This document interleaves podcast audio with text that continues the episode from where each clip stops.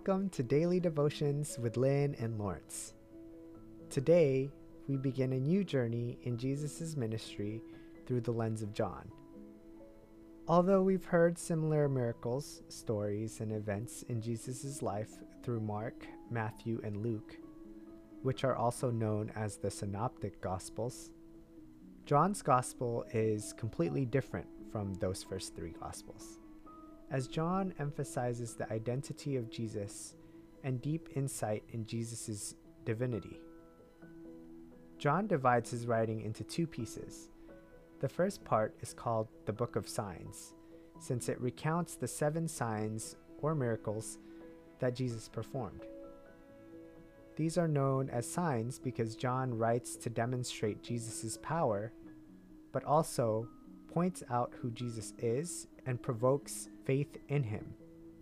The second part of John's Gospel is called the Book of Glory because he goes into great detail on Jesus' last day in Jerusalem Jesus' saving work, his death, resurrection, and exaltation. We're excited to go through this book with you. So, without any further ado, let's listen in to John chapter 1.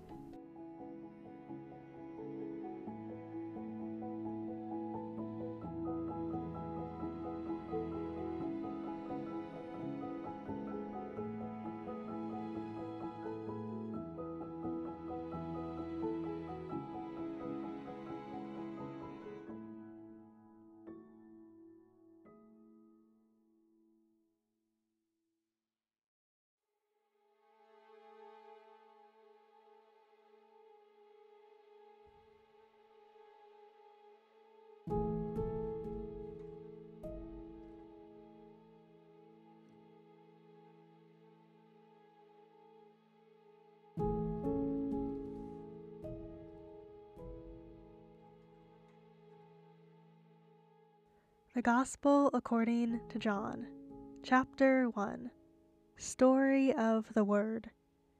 In the beginning was the Word, and the Word was with God, and the Word was God. The Word was with God in the beginning. Everything came into being through the Word, and without the Word, nothing came into being. What came into being through the Word was life and the life was the light for all people. The light shines in the darkness, and the darkness doesn't extinguish the light. A man named John was sent from God. He came as a witness to testify concerning the light, so that through him everyone would believe in the light. He himself wasn't the light, but his mission was to testify concerning the light the true light that shines on all people was coming into the world. The light was in the world, and the world came into being through the light. But the world didn't recognize the light. The light came to his own people, and his own people didn't welcome him. But those who did welcome him, those who believed in his name, he authorized to become God's children, born not from blood, nor from human desire or passion, but born from God. The Word became flesh and made his home among us. We have seen his glory, glory like that of a Father's only Son, full of grace and truth. John testified about him, crying out, This is the one of whom I said, He comes after me. He who comes after me is greater than me, because he existed before me. From his fullness we have all received grace upon grace. As the law was given through Moses, so grace and truth came into being through Jesus Christ. No one has ever seen God. God, the only Son, who was at the Father's side, has made God known. John's witness. This is John's testimony when the Jewish leaders in Jerusalem sent priests and Levites to ask him, Who are you? John confessed, he didn't deny but confessed, I'm not the Christ. They asked him, Then who are you? Are you Elijah? John said, I'm not. Are you the prophet? John answered, No. They asked, Who are you? We need to give an answer to those who sent us. What do you say about yourself?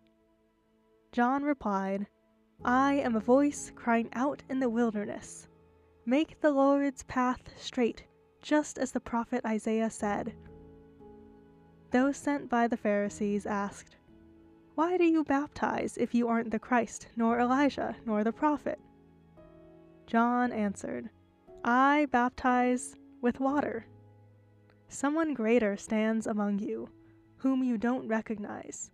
He comes after me, but I'm not worthy to untie his sandal straps. This encounter took place across the Jordan in Bethany, where John was baptizing. The next day, John saw Jesus coming toward him and said, Look, the Lamb of God who takes away the sin of the world. This is the one about whom I said, He who comes after me is really greater than me because he existed before me.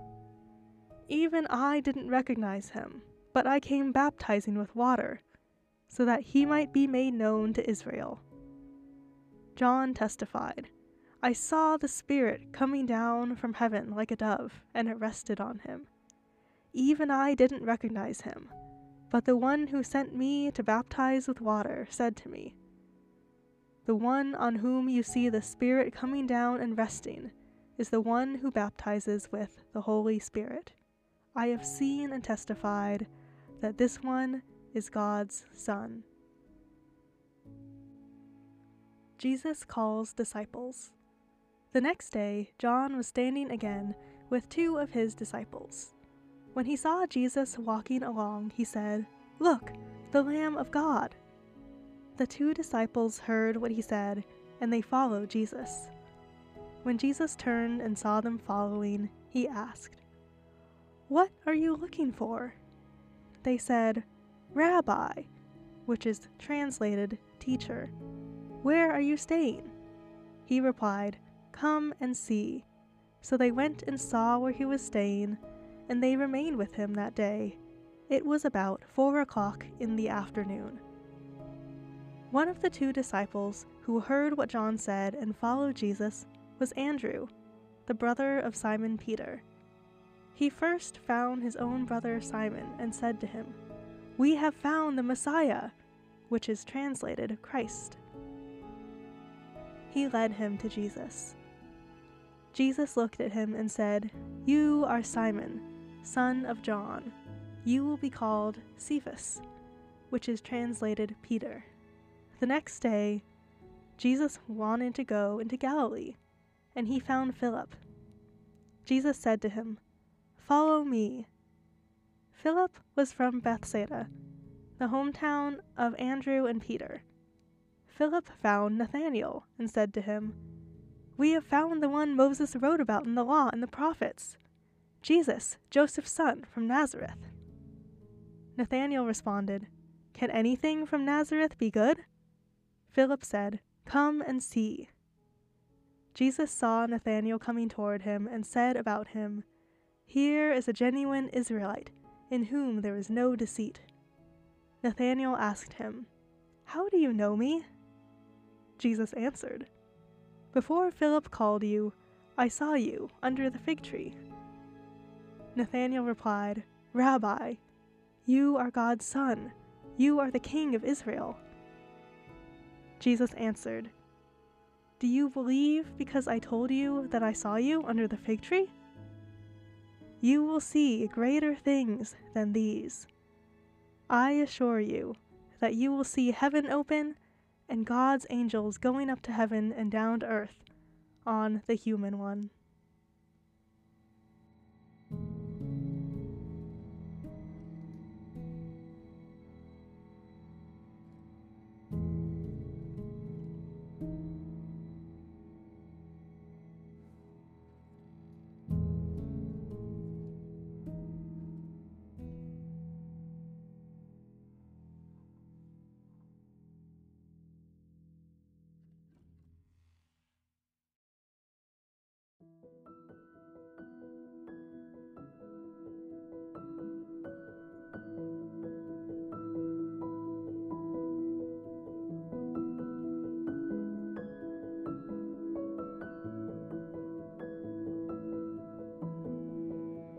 In this first chapter, John talks about the Word and that it came from God and is God. And through the Word is life, a light in the darkness. This may be a little hard to follow, but why do you think John starts his book this way? Does his claims make sense?